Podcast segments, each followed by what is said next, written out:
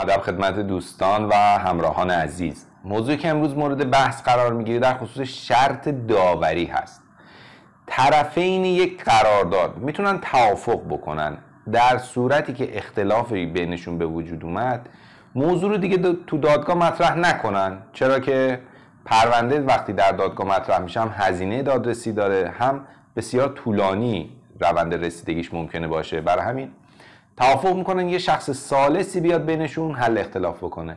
اسم این موضوع داوری هست که در واقع بهش میگن حکمیت یا داوری، و نهادی که ما میتونیم تو قراردادها بهش استناد کنیم و از این نهاد برای حل اختلاف استفاده بکنیم.